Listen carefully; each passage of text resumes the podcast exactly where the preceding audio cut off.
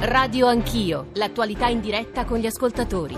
Mi ha lasciato l'eredità dell'amore per la patria, una, un'eredità che lui ha sentito tanto, con una frase semplice, quando quando lo Stato chiama bisogna andare. L'amore per la democrazia, per la libertà, per la giustizia. Questi sono valori fondamentali nei quali i giovani credono sempre di più, ma hanno voglia anche di avere dei personaggi come Paolo e Giovanni che sono un esempio di onestà intellettuale, di, di, amore appunto per la propria terra e quindi più facilmente accettano di credere in questi valori. Un ricordo, eh, un memento, un'eredità, come diceva Maria Falcone, oggi è la giornata della memoria, lo sapete, 26 anni fa la strage di Capaci è l'apertura di Radio Anch'io di questa mattina, sono le 7.38, eh, Giorgio Zanchini al microfono, buongiorno e benvenuti all'ascolto.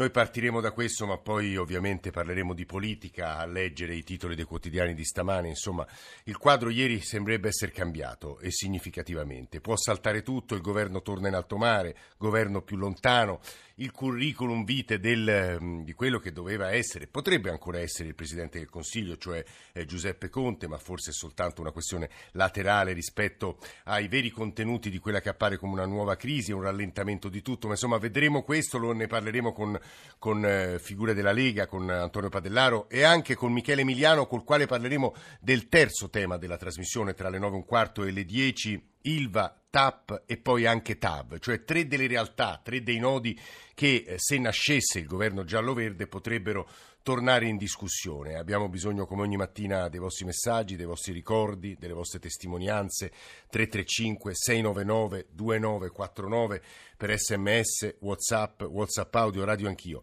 chiocciolarai.it per i messaggi di posta elettronica, l'account su Twitter, i social network, c'è un'altra notizia importante, come sapete è stata l'apertura dei nostri giornali radio del mattino, del mattino presto, eh, poche ore fa è morto uno dei più grandi scrittori viventi, qualcuno diceva il più grande scrittore vivente, Philip Roth, eh, ovviamente il giornale radio e Radio 1 dedicheranno nel corso della giornata degli approfondimenti a una figura che ha raccontato non soltanto gli Stati Uniti del secondo Novecento, ma insomma un pezzo significativo di Occidente del secondo Novecento. C'è la nave della legalità che sta entrando nel porto di Palermo, perché migliaia di ragazzi sono a bordo, mille più o meno, ma migliaia di ragazzi siciliani e non soltanto siciliani li accoglieranno e animeranno la giornata di oggi. A bordo di quella nave c'è anche eh, colui che è stato procuratore nazionale antimafia, ma soprattutto che è stato amico, collega di Giovanni Falcone, che era giudice all'atere, se non sbaglio, del processo istituito da Falcone Borsellino, è stato anche presidente del Senato, adesso è stato eletto senatore in Liberi e Uguali, è Piero Grasso, che saluto e ringrazio per essere con noi buongiorno, stamane. Buongiorno, buongiorno a lei. tutti. Ci sono, sono sulla sì, nave della legalità, esatto. stiamo per entrare, come dicevate voi, proprio nel porto di Palermo dove ci attendono tanti ragazzi siciliani che si uniranno con quei ragazzi che sono qui su questa nave, che vengono da tutta Italia e che hanno partecipato a delle manifestazioni all'interno della nave che lasceranno sicuramente una traccia nella loro vita.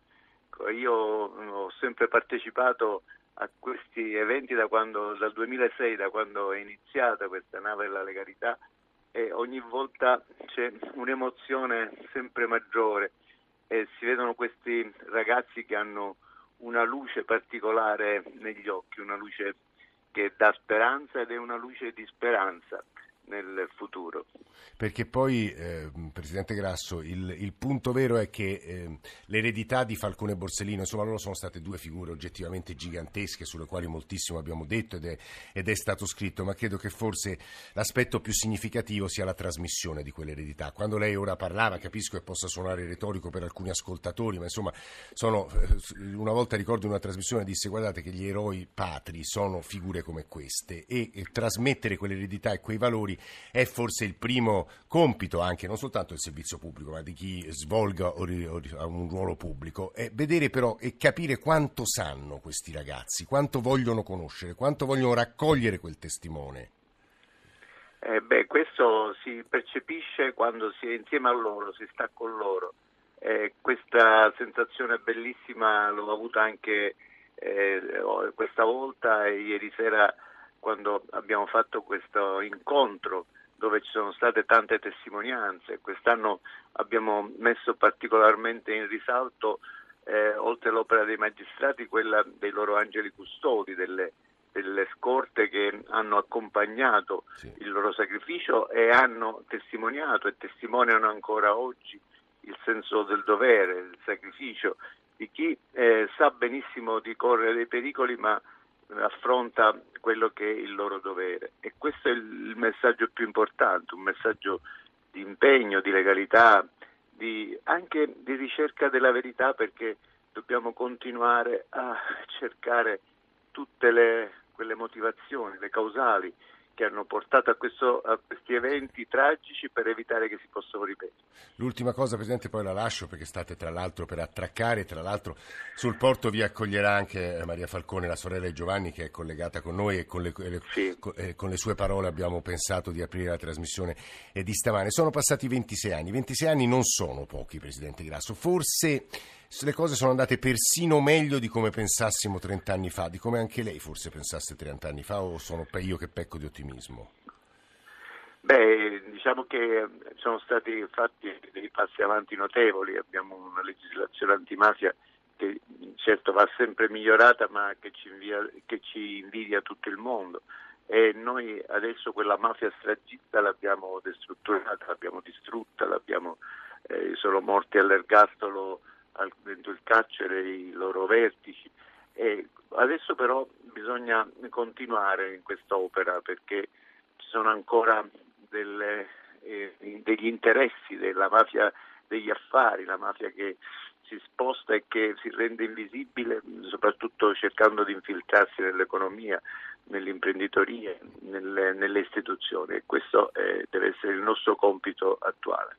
Piero Grasso, grazie per la sua presenza stamane. Sta, come vi dicevo, eh, l'ex Presidente del Senato, ma soprattutto un uomo, grazie, un uomo e un magistrato che ha lavorato e ha conosciuto bene eh, Giovanni Falcone, sta attraccando nel porto di Palermo, a Palermo ad accogliere quella nave, a seguire quella giornata e soprattutto ad essere testimone della memoria di Giovanni Falcone c'è sua sorella, sua sorella Maria, che eh, devo dire che eh, ha usato parole spesso molto familiari per descrivere Giovanni. L'altra mattina c'è stata una conferenza stampa qui da noi alla RAI a Viale Mazzini e la cosa che ha colpito di più chi era presente, insomma io ho ascoltato le sue parole, era quel ricordo, se non sbaglio Maria Falcone le diceva oggi eh, sarebbe stato il compleanno di Giovanni e io gli portavo sempre una torta alla crema con le fragole, diceva Maria Falcone, vero se non sbaglio? Sì, sì, era, era la torta che ci faceva sempre la mamma da bambini, a me e a Giovanni che siamo nati eh, in aprile e in maggio, il periodo delle fragole, e io avevo continuato quella tradizione.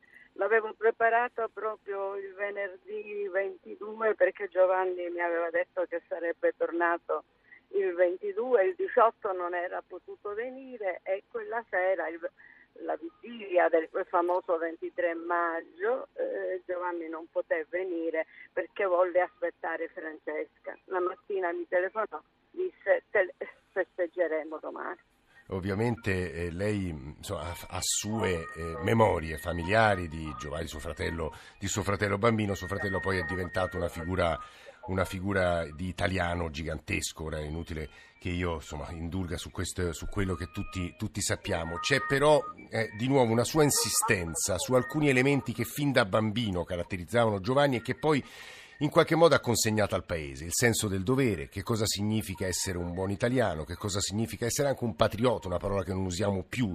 Eh, però Maria Falcone, forse su questo qualche sua riflessione credo sia opportuna per chi ci sta ascoltando, anche per i ragazzi che ci ascoltano. Beh, io eh, dico sempre ai ragazzi che la caratteristica fondamentale di Giovanni, anzi addirittura parlo di religione di Giovanni, era la religione del dovere eh, e questa religione la, la, la, mise in pratica tutta la sua vita, sin da piccolo che era un bambino bravo, ordinato, organizzato, sia a scuola che nello sport che nella vita normale.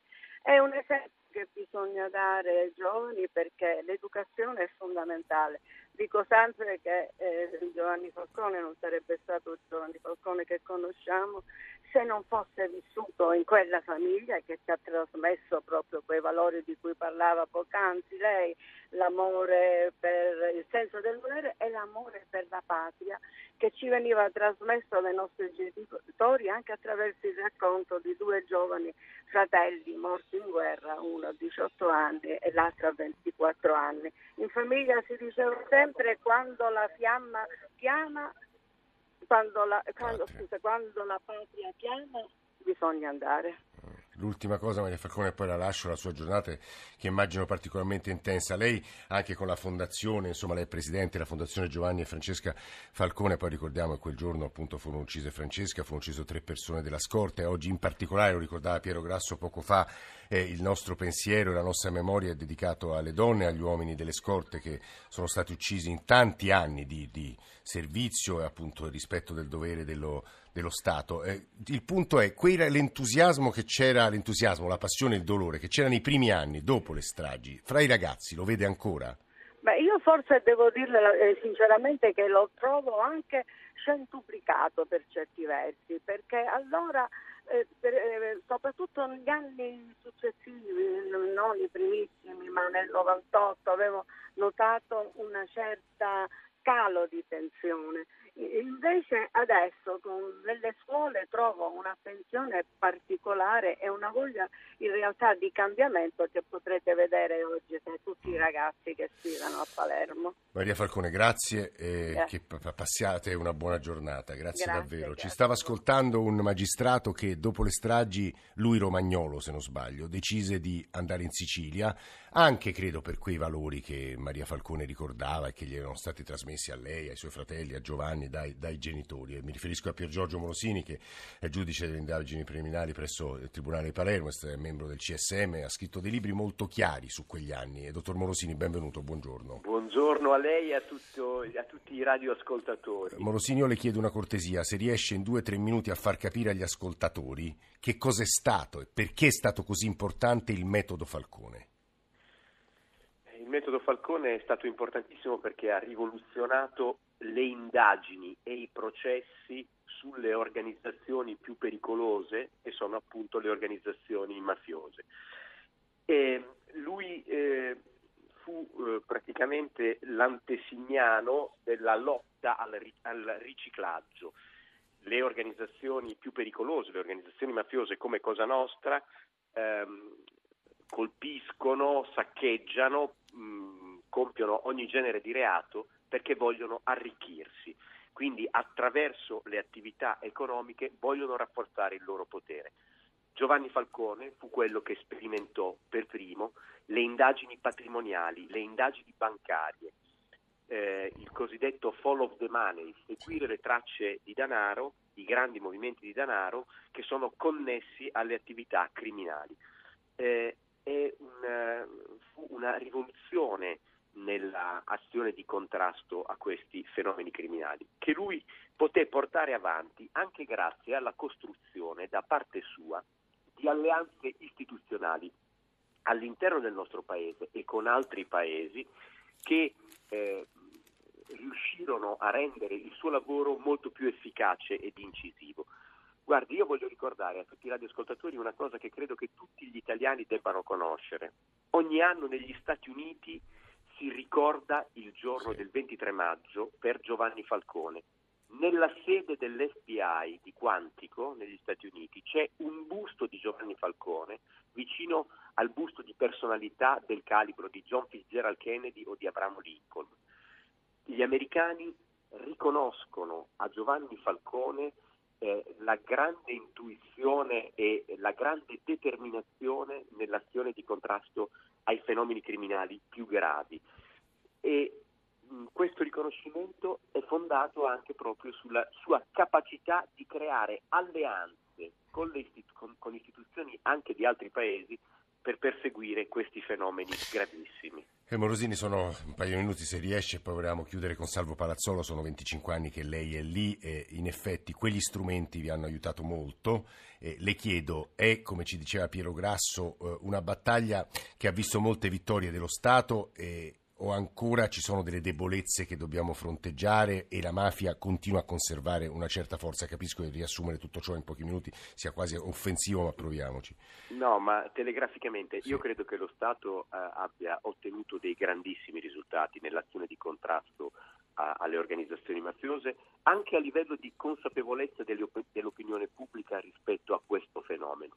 Naturalmente noi abbiamo ancora la presenza di organizzazioni mafiose nel nostro paese molto pericolose, molto insinuanti, che si manifestano anche in forma diversa, perché noi fino a qualche istante fa abbiamo parlato della proiezione economica delle organizzazioni mafiose, ma noi non dobbiamo neanche dimenticarci in questo momento le baby gang che ci sono certo. nella zona di Napoli, nel, certo. nel circondario di Napoli, cioè il reclutamento di eh, ragazzi giovanissimi in eh, cosche che sono molto pericolose, che seminano il panico anche nella... Le nuove nella, forme che sta assumendo persone. la criminalità ecco, Io credo certo. che noi dobbiamo affrontare anche in maniera seria eh, questa, questa, nuova frontiera. In questi giorni sta nascendo un governo, c'è mm. un programma sulla giustizia che eh. fa riferimento con determinazione all'azione antimafia.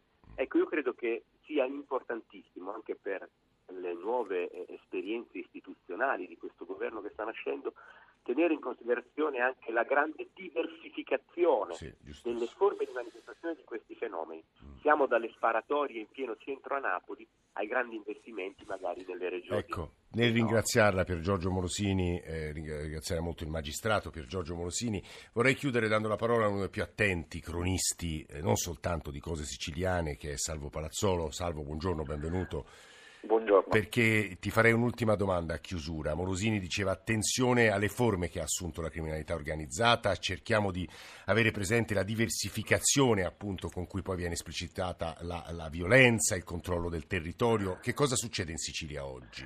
In Sicilia oggi succede che ci sono 100 e più scarcerati a Palermo, tanti altri nelle altre città che eh, sono gli uomini che stanno tentando di riorganizzare una mafia, una mafia che non dobbiamo dimenticare ha un leader carismatico che Matteo Messina Denaro, latitante dal 93, l'uomo delle stragi, l'uomo che conosce il segreto delle stragi, eh, è ancora ricercato, nonostante è condannato eh, appunto per le stragi del 93. Allora c'è ancora molto da fare, il segnale sul territorio è quello eh, di una città dove i commercianti, ieri la squadra mobile ha fatto un blitz, è emerso che la cosca, una cosca nel centro città, imponeva il racket e i commercianti di Palermo sono tornati ad avere paura, non parlano, perché non parlano, che cos'è questa mafia nuova che non spara ma eh, si manifesta anche offrendo servizi certo. e allora forse è più utile andare a pagare il pizzo che denunciare.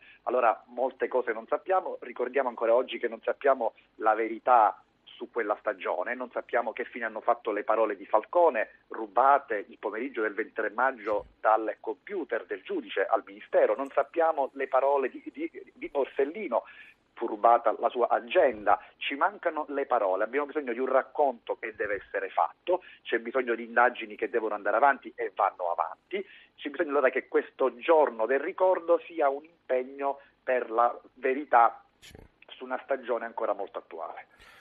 Grazie davvero Salvo. Salvo Palazzolo, collega di Repubblica, assieme a Pier Giorgio Morosini e poi sul porto di Palermo a a Piero Grasso che stava attraccando con la nave della legalità. Ci sono mille ragazzi a bordo che incontreranno altre migliaia di giovani da tutta Italia, in particolare ovviamente dalla Sicilia, con Maria Falcone, tutti i ricordi che abbiamo messo assieme senza tacere, insomma nei limiti del possibile, quelle che sono le ombre ancora oggi, insomma le, le notavano Morosini e Palazzolo da ultimo. Eh, noi adesso, subito dopo il GR1 delle 8, apriremo un capitolo dedicato alla non so se definire la crisi politica, ma insomma una soluzione post-elettorale che sembrerebbe allontanarsi a leggere i fatti, anche gli editoriali e i titoli dei giornali di stamane. Con voi ascoltatori abbiamo bisogno come sempre delle vostre voci, delle vostre domande e poi in particolare tra le 9 e le 10 noi approfondiremo tre realtà che eh, se nascesse il governo giallo-verde eh, potrebbero cambiare profondamente. Mi riferisco all'ILVA, alla TAV, alla TAP. 335 699 2949 per sms, whatsapp, whatsapp audio, radio anch'io, chiocciorai.it per i messaggi di posta elettronica. Ci risentiamo più o meno tra mezz'ora. Grazie per ora, per l'ascolto. Regione Marche vi ricorda l'appuntamento su Radio 1 con il Giro d'Italia. Rai Radio 1.